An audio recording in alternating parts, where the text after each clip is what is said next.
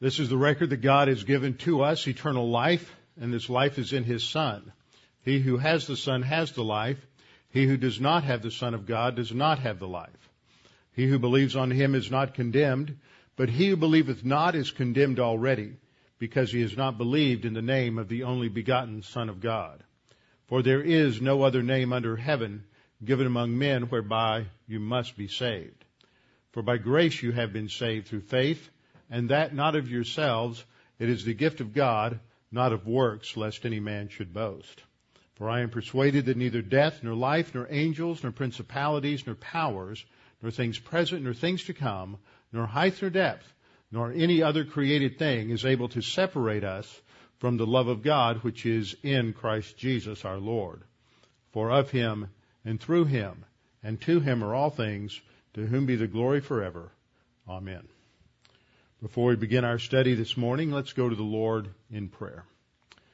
Father, we are thankful that we can come together today to study your word, to be reminded of who you are, and to be reminded of who we are in Christ. That we might come to a greater understanding and appreciation for all of the riches, the wealth that we have in Christ, all of the spiritual uh, blessings and benefits that you have revealed to us in your word, that we might learn to uh, appropriate them in our day-to-day life, that we might learn to activate those realities and live on the basis of those truths, that we might indeed uh, advance and pursue spiritual maturity, to spiritual maturity, exploiting the resources that you have given us. Now, Father, we pray that now as we study your word, that you might help us to focus, to think, to reflect, and that God the Holy Spirit will help us to see how these things apply to our own lives. And that as a result, we might continue to pursue spiritual growth and that you might be glorified. We pray this in Christ's name. Amen. In 1942, my father was finishing up his studies at uh, the University of Houston, and like many young men in the United States at that time, he went down to one of the uh, service offices to enlist. He went to the Marine Corps uh, recruiter, and he enlisted and was put into a platoon leader's training course, uh, which also allowed for him to uh, complete his uh, college studies and complete his degree in engineering uh, at Georgia Tech. When he graduated from the Marine Corps Platoon Leaders Training Course, he was assigned to the 4th Marine Division, sent to Hawaii, where he went through uh, very uh, several months of training on amphibious landings in preparation for going somewhere they knew not where in the Pacific. Eventually, they discovered where they were going, some little bare, rocky, volcanic bump in the ocean called Iwo Jima. He was in the first wave at Iwo Jima. He was only there for a short time. He said he spent two nights camping out on Iwo Jima. Never wanted to take me camping. He had had enough. Those 48 hours, he was busy. He got two Purple Hearts, a Bronze Star, and a Silver Star. And as a result of that, he will always be identified with that bloody carnage of Iwo Jima. As a result of this nation's gratitude to its veterans, we have what is called the Veterans Administration, the VA, which has supplied many tremendous benefits and resources for those who have served in the military. Those who have uh, Purple Hearts, those who have earned medals of valor, ha- also have other resources available to them, for which I am uh, tremendously grateful because, as many of you know, my father has Alzheimer's, and because of that which has been provided for him uh, through the VA, he has been able to at least uh, have a comfortable existence uh, during these last years of his life. But there's an analogy here that I want to point out in terms of the believer in the Lord Jesus Christ and our resources. As my father was, was identified with that bloody carnage on Iwo Jima and will always be identified with that, and because of that identification, he has certain resources. So too the believer, because of what happens at the instant of salvation, is identified with that bloody carnage that took place on Golgotha, the death of Jesus Christ. And because of our identification with his death, burial, and resurrection, we are given an unbelievable, an infinite number of spiritual resources and capabilities that we have to learn to access. I'm surprised how many veterans I run into, older veterans, my father's generation, that are completely unaware of, of what they have available to them through the VA. Uh, in the same way, I run into many Christians who are completely ignorant of all that they have available to them in Christ. And rather than living like those who have spiritual wealth, they live like those who are spiritually impoverished. In Colossians 2, Paul is developing for us and for the Colossian church the understanding of what we have in Christ, that He is sufficient for everything. You and I cannot think of anything, not one thing, that does not relate to the sufficiency of Jesus Christ and what God has provided for us in Him. Last week I pointed out that as we get into this, as the Apostle Paul is answering this question of, of, of what we have in Him, he starts at the basics, the basics in terms of the spiritual life. He does the same thing in Romans. In Romans chapter 6, Paul is explaining to the Romans that now, having completed his analysis of justification in chapters uh, 3 and 4 and 5, in Romans chapter 6, he begins to talk about exploiting what we have in Christ because of our identification uh, with Him. He starts at the same place. There he uses the term baptism, the baptism of the Holy Spirit. Here he's using the term circumcision, the circumcision made without hands. He is, as we studied last time, talking about the same thing. He's talking about our Christian walk, the uh, Christian lifestyle, how a believer is supposed to live. So I want to take you back a little bit. We have some people here this morning who weren't here last week or the week before.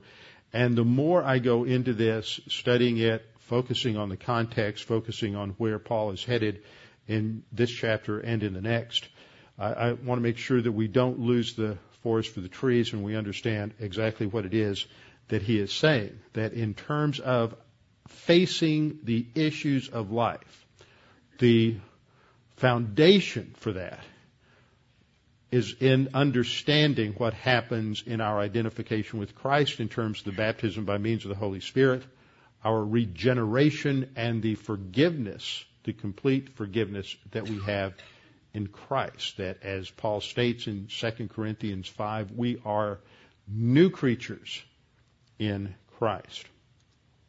So in Colossians 2 6, this section begins, and I've pointed out that there is a command here. This is the command that governs this section down through, uh, down th- really through verse 15. It's the first of a number of commands that occur in chapters 2 and 3, but there's not another uh, command, positive command other than the, there's a negative command in verse 8, but the positive command that governs even that one is that we are to walk in Him. That's what this is about. How are we to walk in Christ? How are you to live your life in Christ? And so he says, as you therefore have received Christ Jesus the Lord, so walk in him. And then I've given you a little bit of a clarified or expanded translation because I want to bring out the force of these participles that are here, these four participles that we have in verse 7, because, first of all, you have already been rooted. This refers to what happened at the moment you trusted Christ as your Savior. You, we are rooted, using an agricultural uh, metaphor, we are rooted uh, in Christ, and we can't be uprooted. That is permanent. It is a perfect tense participle indicating completed action and focusing on the present results. We are rooted. That happened in the past with results that go on. And now, having already been rooted, we are being built up. That is a construction growth metaphor. We are building up. We are growing and by being established. Uh, those two terms are used in a somewhat synonymous construction, as I pointed out when we studied that in the Greek, so that the, the building up, the strengthening, the edification that takes place spiritually, and the confirmation, the establishment together, these two are done, and I think especially the second part is indicated as on the basis of our faith, by means of the faith. That is the Word of God. That is what is taught in the Word of God. That is Bible doctrine. It is the faith. It is the content of what we believe. That is the, that is what gives us spiritual growth and confirmation. And then he says, usually most uh, translations put that last phrase that I have there, as you were taught earlier, but it really should come at the end because this fourth participle, abounding with thanksgiving, is also another uh, participle that explains that main command of walking. We walk by abounding, and it, our walk should be characterized by abounding with thanksgiving. So he says, walk in him because you've already been rooted, and now by being built up in him and by being established by means of the faith, by abounding with thanksgiving as you were taught. And then we have a warning, the negative command, verse 8, beware lest anyone plunder you, rob you of understanding what you have in Christ. That's the idea. Cheat you, the New King James says, but plunder is better. Plunder you uh, through philosophy and empty deceit, according to the tradition of men, according to the basic principles of the world, that is Satan's way of thinking, and not according to Christ. Now the rest of this section focuses on what it means to walk according to Christ, to walk in Christ. And verses 9 and 10 focus on what we have in Him, using that terminology. For in Him all the fullness of deity dwells in bodily form, and in Him you have been made complete, and He is the head over all rule and authority. Those first two verses, 6 and 7, give us the foundation for everything else that is said down through the end of chapter 3. We are to walk uh, walk in Him. And again and again, there's that emphasis on the in Him. Notice that five times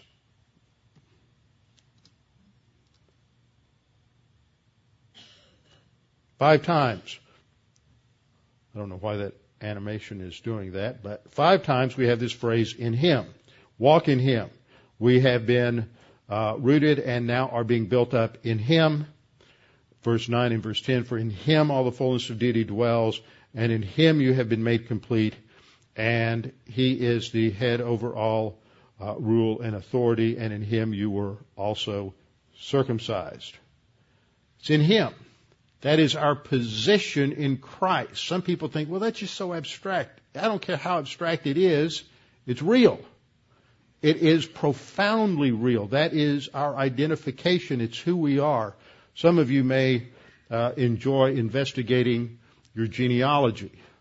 You may think that in your background you are German or Irish or Scottish or whatever it may be, and that helps you understand your identity. That's pretty abstract. You've never been to Ireland or Scotland or England or Germany or Scandinavia or Poland or wherever it is that you trace your, your genealogy, but somehow that forms your identity in the, a more profound way, our identity is in, is in Christ.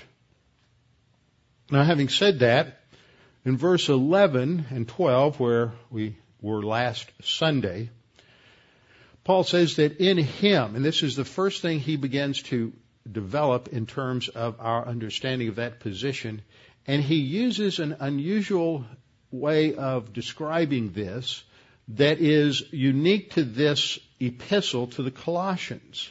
And the reason is, is because these false teachers that have come in have created this, uh, this, this mix of various religious ideas and into this devil's brew they have mixed uh, ideas of uh, platonic idealism and uh, Jewish ritualism and legalism. They've also introduced various other ideas from Greek philosophy and Eastern religions. And so Paul has to address that, and part of it had to do with this influence of a group of, uh, of teachers that tended to follow Paul around and tended to try to counter, counter his teaching by saying you don't really get it all with Jesus and the cross. You really have to be brought under the Mosaic law. We studied this a lot in our study on Thursday night in Romans. You have to be circumcised. Now that applied to the males because in Jewish thought the women were sort of second or third class uh, citizens, and so the focus was on the men. And and in first century Judaism, the entry into the blessings of Abraham was through, through circumcision. If you weren't circumcised, you didn't have anything spiritually. And so for them, the teaching of the Pharisees, everything was based on, on, on circumcision. And so Paul addresses our entry into Christ in contrast to this false teaching of circumcision. He says, In him you were also uh, circumcised with a circumcision made without hands. That tells us he's not talking about physical, he's talking about spiritual. In the removal of the body of flesh by the circumcision of Christ. And then he goes on and, and tells us what that is like, beginning in verse 12, having been buried with him in baptism, in which you were also raised up with him through faith in the working of God, who raised him from the dead. Verse 13, when you were dead in your, trans, uh, in your transgressions and the uncircumcision of your flesh, he uses that term again, he made you alive together with him, having forgiven us all transgressions, having wiped out the handwriting of requirements that was against us, which was contrary to us, and he has taken it out of the way, having nailed it to the cross. Having disarmed principalities and powers, he made a public spectacle of them, triumphing over them in it. Now that is, brings us to the conclusion of this section, but it's going to take some time to unpack the ideas that are here. This morning we're going to get into the main part of it, which is verses 13 through 15, but I want to review, pick up a few things before we get there. The warning, one verse of warning. And that warning rings for all of us because it's so easy for us to let something rob us, plunder us, steal from us the opportunity to exploit what we have in Christ. They can't take that away from us. Nothing can remove our riches in Christ from us other than our own volitional decision to try to do it on our own strength and own power rather than on the basis of what uh, we have in Christ. So there's that warning, and I paraphrased it for you, expanded the translation a little bit so that it has a, a, the, the meaning, the thrust comes across a little better. Paul says, beware lest anyone plunder your spiritual wealth, that is what we have in Christ, through false, empty philosophies of life, of which there are thousands upon thousands, all focusing on the same thing. That is that somehow we can get, get it all, but we don't have to have Christ to do it.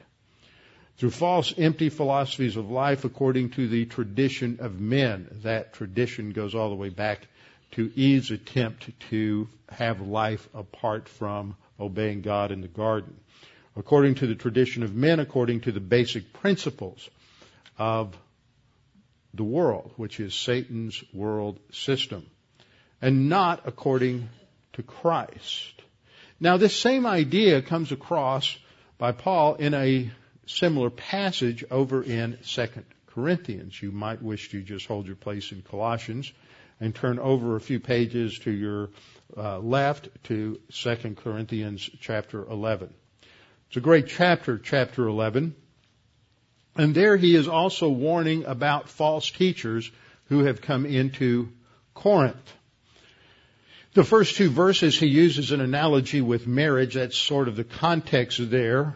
And then he says, but I fear lest somehow, as the serpent deceived Eve by his craftiness. Now, even though Eve was deceived, and even though you and I may be deceived by the false thought systems of the world, that doesn't absolve us of responsibility.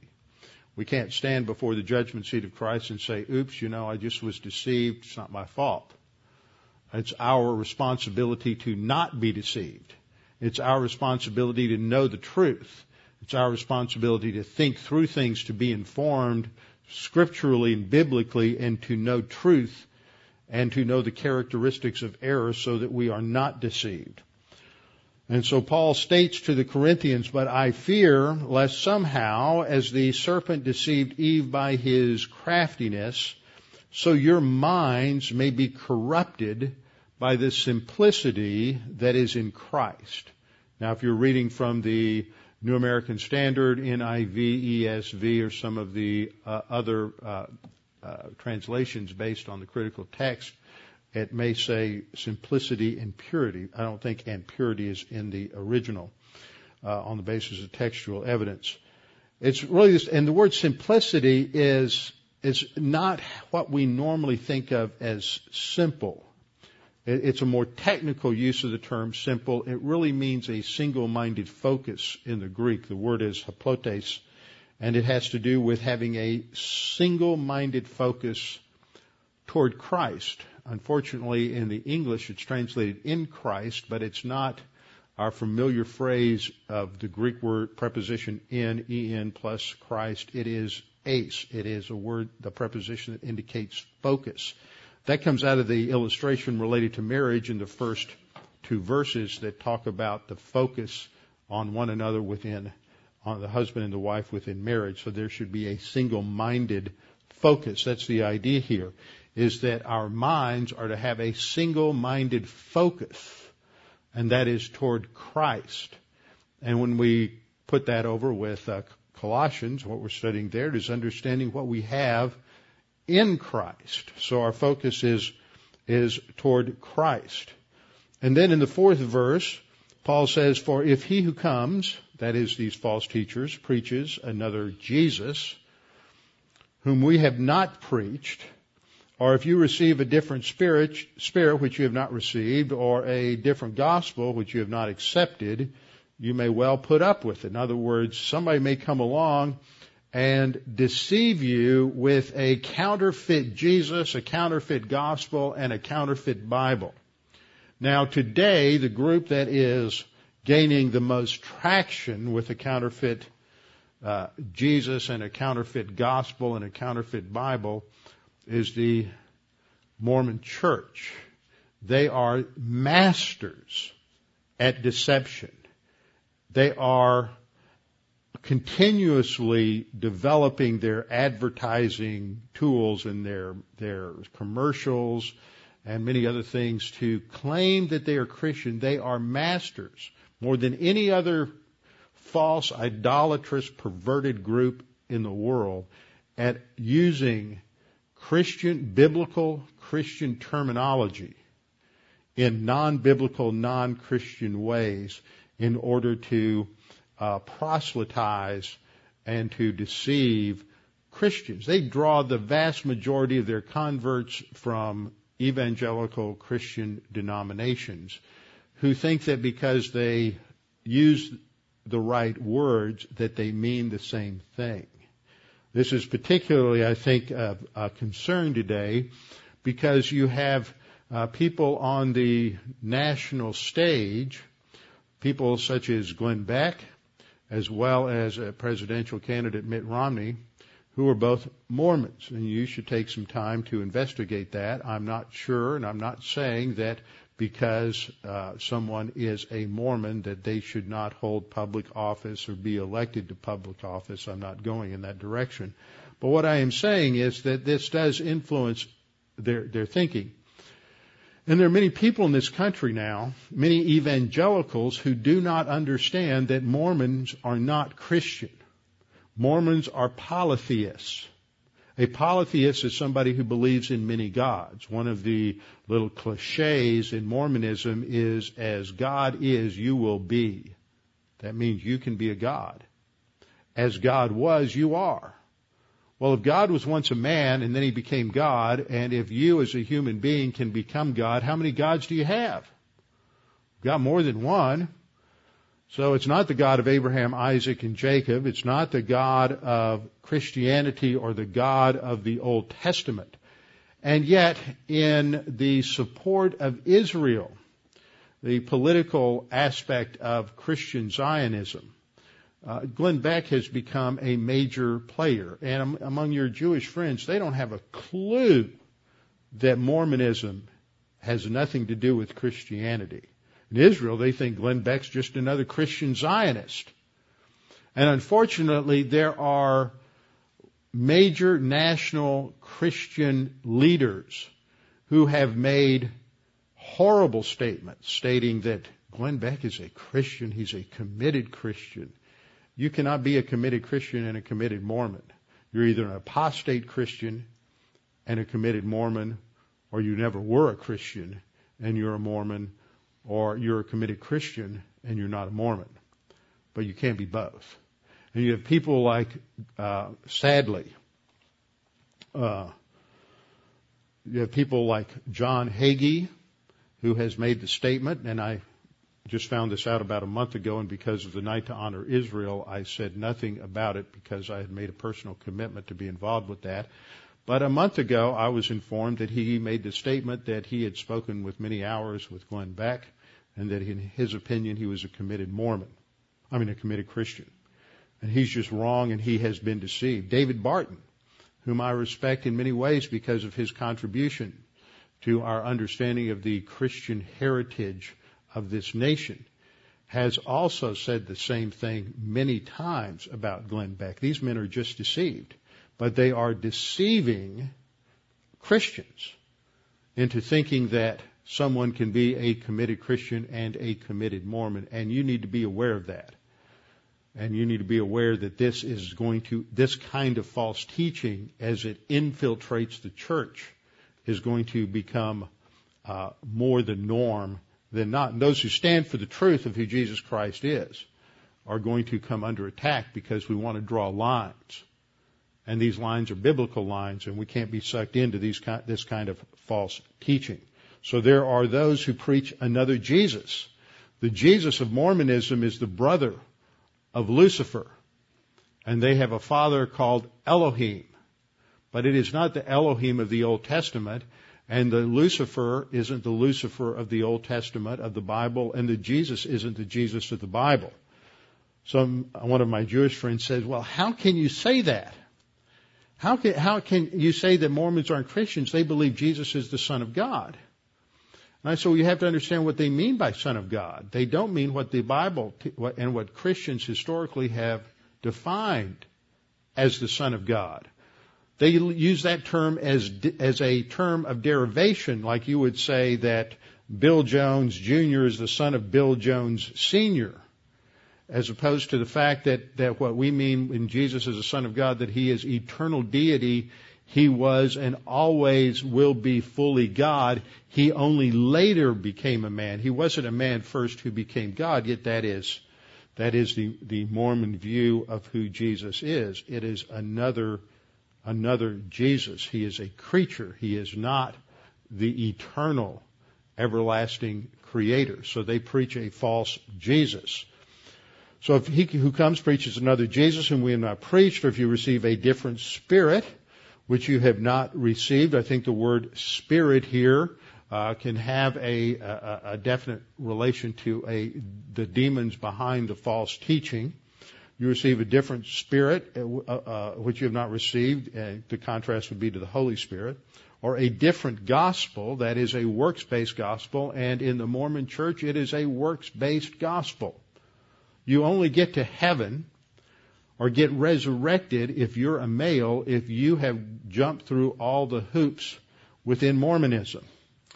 And the reason, ladies, that Mormonism uh, uh, promoted uh, polygamy was because women can't get there if the man doesn't say that doesn't call her forth from the grave. So if you haven't pleased your husband, you can't get resurrected. And if you have more women than you do men, then all those women have to get married because the only way they're going to get to heaven is if they have a husband that calls them forth from the grave so that they can then become little gods and go off and get their own planet and start the process all over again.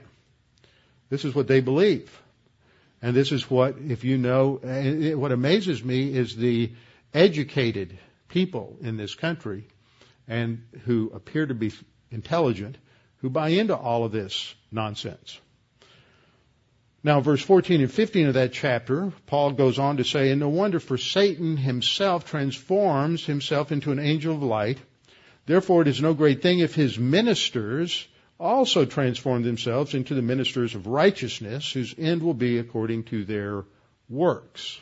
Notice it doesn't say according to their sins, it's according to their works, because the issue at the great white throne judgment is going to be, do you have righteousness equivalent to Christ? and all they have to show for it are their works, not the righteousness imputed by Christ. Now verses 9 and 10 as we studied tell us that Christ has given us all the, He has all the divine resources. We don't need to look elsewhere for more. You don't need to look to psychology. You don't need to look to uh, various other human viewpoint systems of thought. Jesus has it all because He is fully God, verse 9, and because we are in Him, we are complete in Him, lacking nothing. All that He has is ours. And this takes us back to, as I pointed out last week in verse 3, to the point that we're to be moving toward all the riches of the conviction from understanding, moving toward the knowledge, the epignosis knowledge of the mystery of God, both of the Father and of Christ. We have to understand that. That's, that's the focal point. That's what Paul's unpacking here. So in verse 11, he says that it starts by understanding the dynamic that what, of what happened in our identification with Christ at salvation. In him you were also circumcised with the circumcision made without hands by putting off the body of the sins of the flesh by the circumcision of Christ. Physical circumcision was a physical ritual that was to depict a spiritual reality, which was called the circumcision of the heart. Heart circumcision is related to the baptism of the Holy Spirit, where the power of the sin nature is broken. Spiritual circumcision was talked about in the Old Testament, in the Torah, in Deuteronomy 10, 16, and 36, as I pointed out in the past. And it is described specifically in verse 11 as putting off. And this is the idea of taking off a suit of clothes, removing your garment. It is something that is completely separated from you. Not that you don't still have a sin nature, but that its power is broken completely. You have a choice, and you can, no matter how much pressure your little lust pattern puts on you, you have the option to say no. And that's what, but before you were saved, you didn't have that option. You just said, okay, well, I won't go with that lust, I'll go with another lust.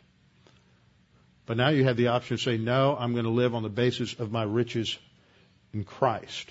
So it's putting off the body of the sins of the flesh. That is the, that is the sin nature by the circumcision of Christ that makes that break.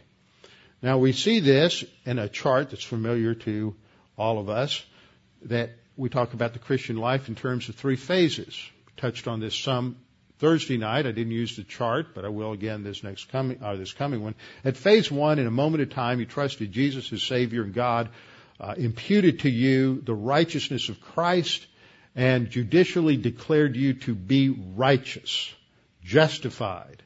So now you have what is needed to get into heaven. You have the righteousness of God. That's called positional sanctification. Many, many other things happen at that same point, and those are our, related to our riches in Christ. And at that instant of positional sanctification, which is what we're talking about, we are freed from the penalty of sin.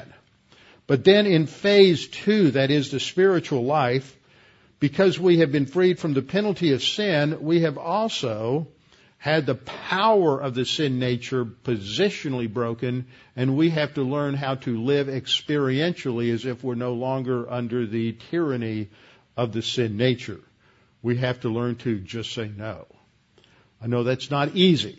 The solution is simple to express, but we all know how difficult it is to apply. That's why we have grace, and when we fail, we have 1 John 1 9 so that we can recover 1 John 1 9 isn't a license to sin and get away with it. 1 John 1 9 is an opportunity to recover and go forward when we, uh, when we fail. Verse 12, as I talked about last time, is parallel to Romans 6 that we, how did this circumcision take place? It took place by being buried with Him by means of baptism. Not water baptism, but that which water baptism depicts, which is our baptism by means of the Holy Spirit. Now, some of you haven't uh, heard me teach on the baptism of the Holy Spirit. Baptism of the Holy Spirit was illustrated by John the Baptist when he was baptizing uh, Jewish converts to his gospel, which was the gospel of the kingdom. And he said that there was one who would come after him, though he baptized by means of water, there would be one who comes after him who would baptize by means of the Holy Spirit and fire. So the parallel is between John the Baptist baptism by water and Jesus' baptism by the Holy Spirit.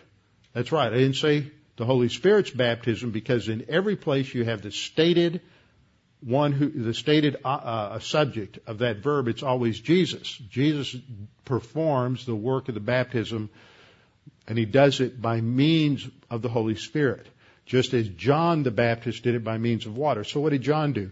John would take the convert and take them and plunge them into the water the water is a, that is a picture of cleansing.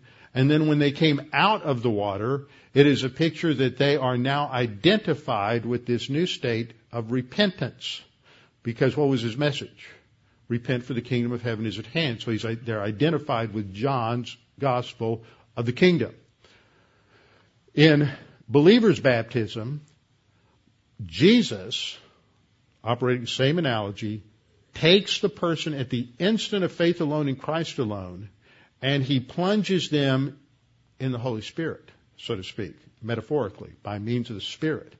And that action of identification with the Spirit is an action that identifies them by the Holy Spirit's action with Christ's death, burial, and resurrection so that there is complete, total positional cleansing from sin so that when they come out the other side, all of this takes place instantaneously. When they come out the other side, they are positionally completely cleansed and completely forgiven of all sin in our position in Jesus Christ. So that's why the text says that we are buried with him in bap- by means of baptism in which you were also were raised with him. See, we are raised in newness of life as Paul says in Romans chapter 6 through faith in the working of God. Our faith is in God's work, not our work. And it, just as God was able to bring life where there is death in Jesus' resurrection, so we are given new life in Christ. Where we were spiritually dead, we're now spiritually, uh, spiritually alive. I talked about this last week. Romans 6, 4 says the same kind of thing. We were buried with him through baptism into death and then in Romans 6 6 uses that same terminology. Our old man, that is, the sin nature, was crucified with him. Also Galatians 5.24.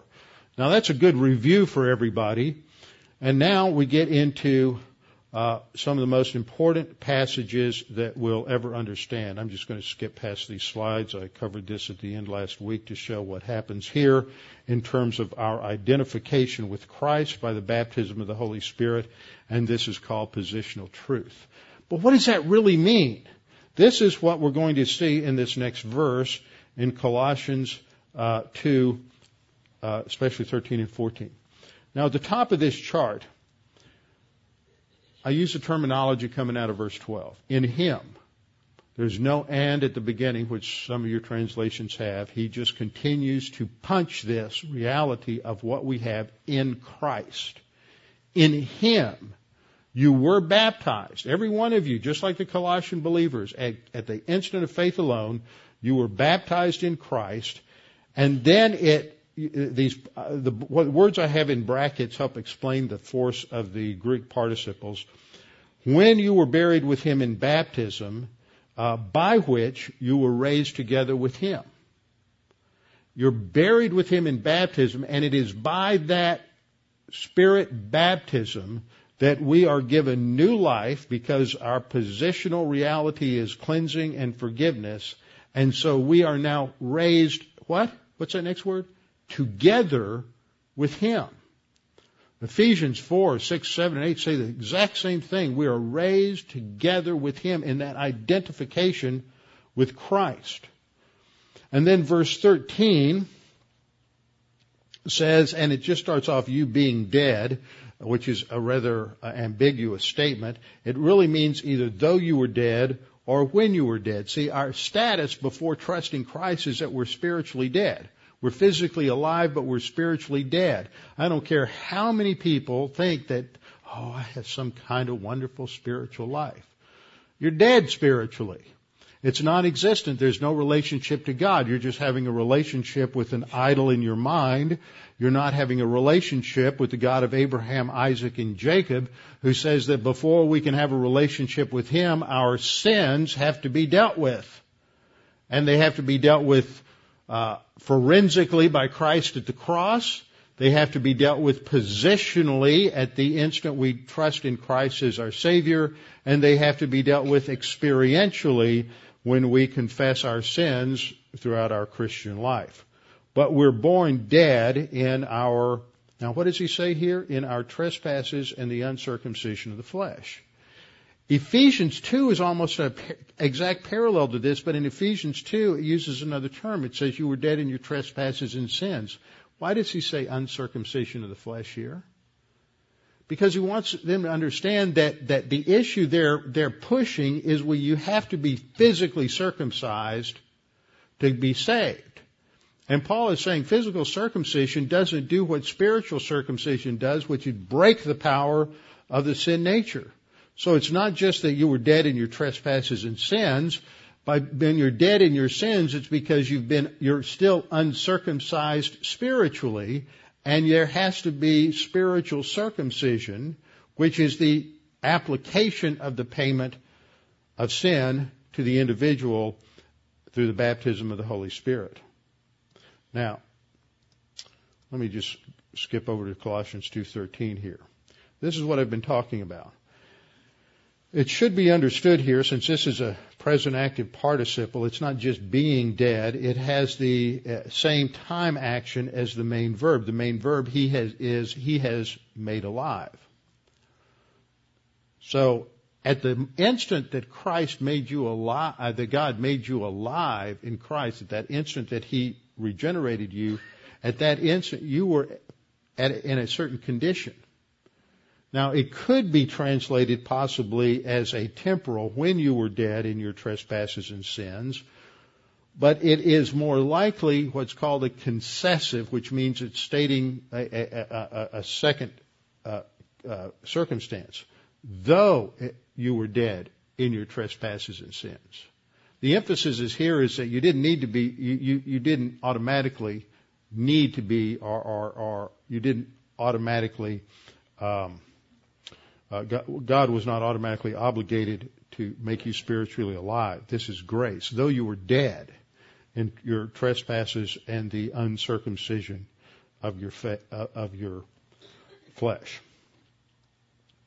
So we have, and I've already covered this, because of that uncircumcision the, being the issue in Colossae, they had to understand that the issue is that they have to be regenerate and identified with Christ so that that power of the sin nature is broken.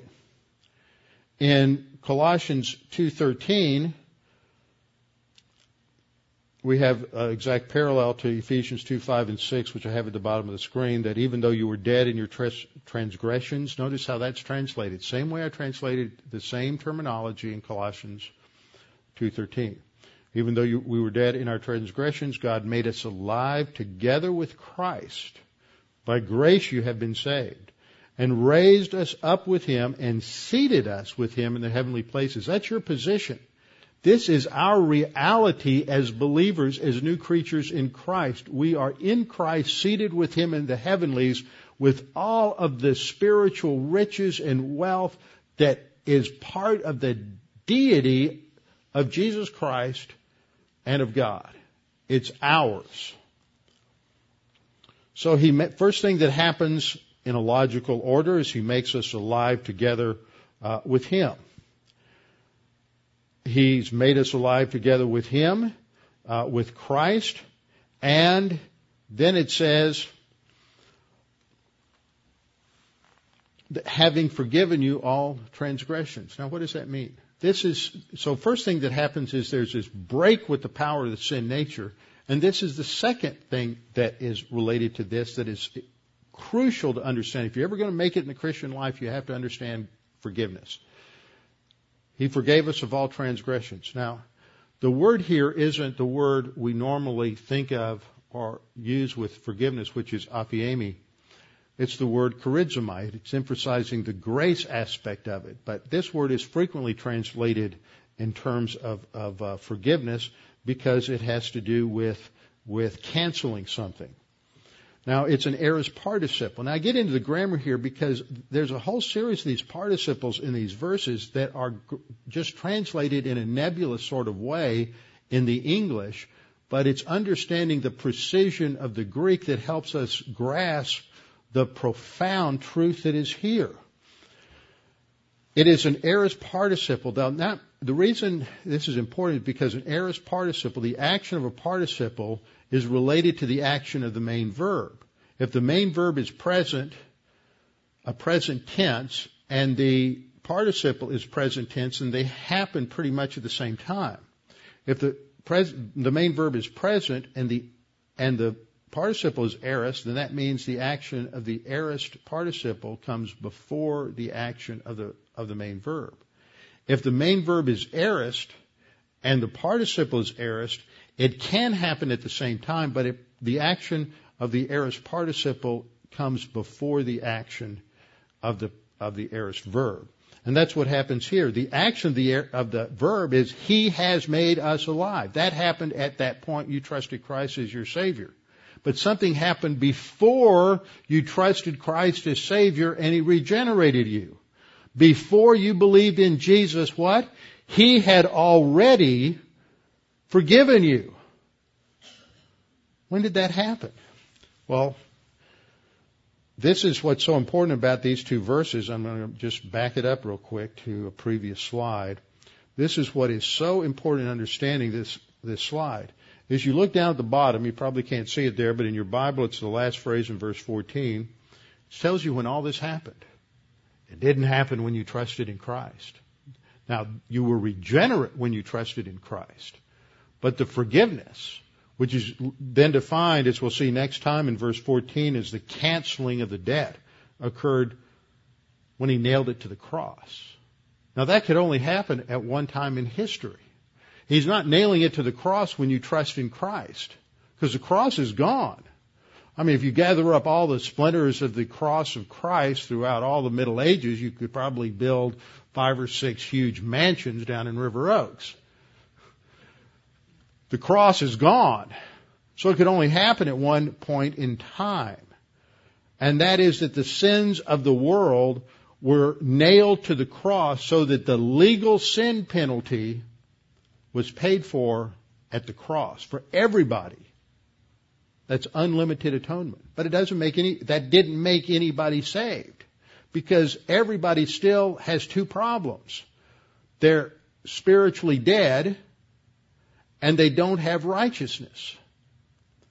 Spiritually, the spiritual death problem and the righteousness problem are only solved when we, in time, when we trust in Christ. When you believe in Jesus, that's what he's talking about here. At that point of your faith in Christ, you're made alive together with Him. And it's also at that point, as we've seen in our study in Romans, that you receive the imputation of righteousness. So sin isn't the issue at gospel hearing. You don't have to repent of your sins. It never says that for the believer. The whole Gospel of John is written to those who need to believe in Jesus. 96, 97 times it says believe in Jesus. Never says repent. The issue is believing in Jesus because if you don't, you're still condemned. You're still in a state of spiritual death and you're still in a state of unrighteousness. The penalty's paid, but the consequences of that paid penalty have not been realized in your experience until you believe in Jesus. And only when you believe in Jesus is that applied. And then you're regenerate. And then you're declared righteous. So, Colossians 2 13 says that though you were dead in your trespasses and the uncircumcision of your flesh, he has made us alive together with Him because He had forgiven or canceled that word Charizomai is also used of canceling of a debt, so it really fits with what's going to come up in verse 14. Having, because he has already canceled the trespasses. Now we'll get to verse 14 next time, but this is so important. This is our wealth in Christ with our heads bowed and our eyes closed. Father, we thank you for all that you've given us in Christ, all that we have, the riches that we have that begin with understanding that the power of the sin nature is broken and that all sin in our life is positionally forgiven so that we can have a relationship with you and so that we can have eternal life. And that we are made alive together with Christ because the sin has been canceled. Father, we pray that if there's anyone here this morning that's unsure of their salvation or uncertain of their eternal destiny, that they would take this opportunity to make that sure and certain by simply trusting in Christ, believing Jesus died on the cross for their sins, and that as the Lamb of God, who He is the one who took away the sins of the world. Unlimited atonement. Father, we thank you for this and we pray that you would challenge us with what we've studied. In Christ's name, amen.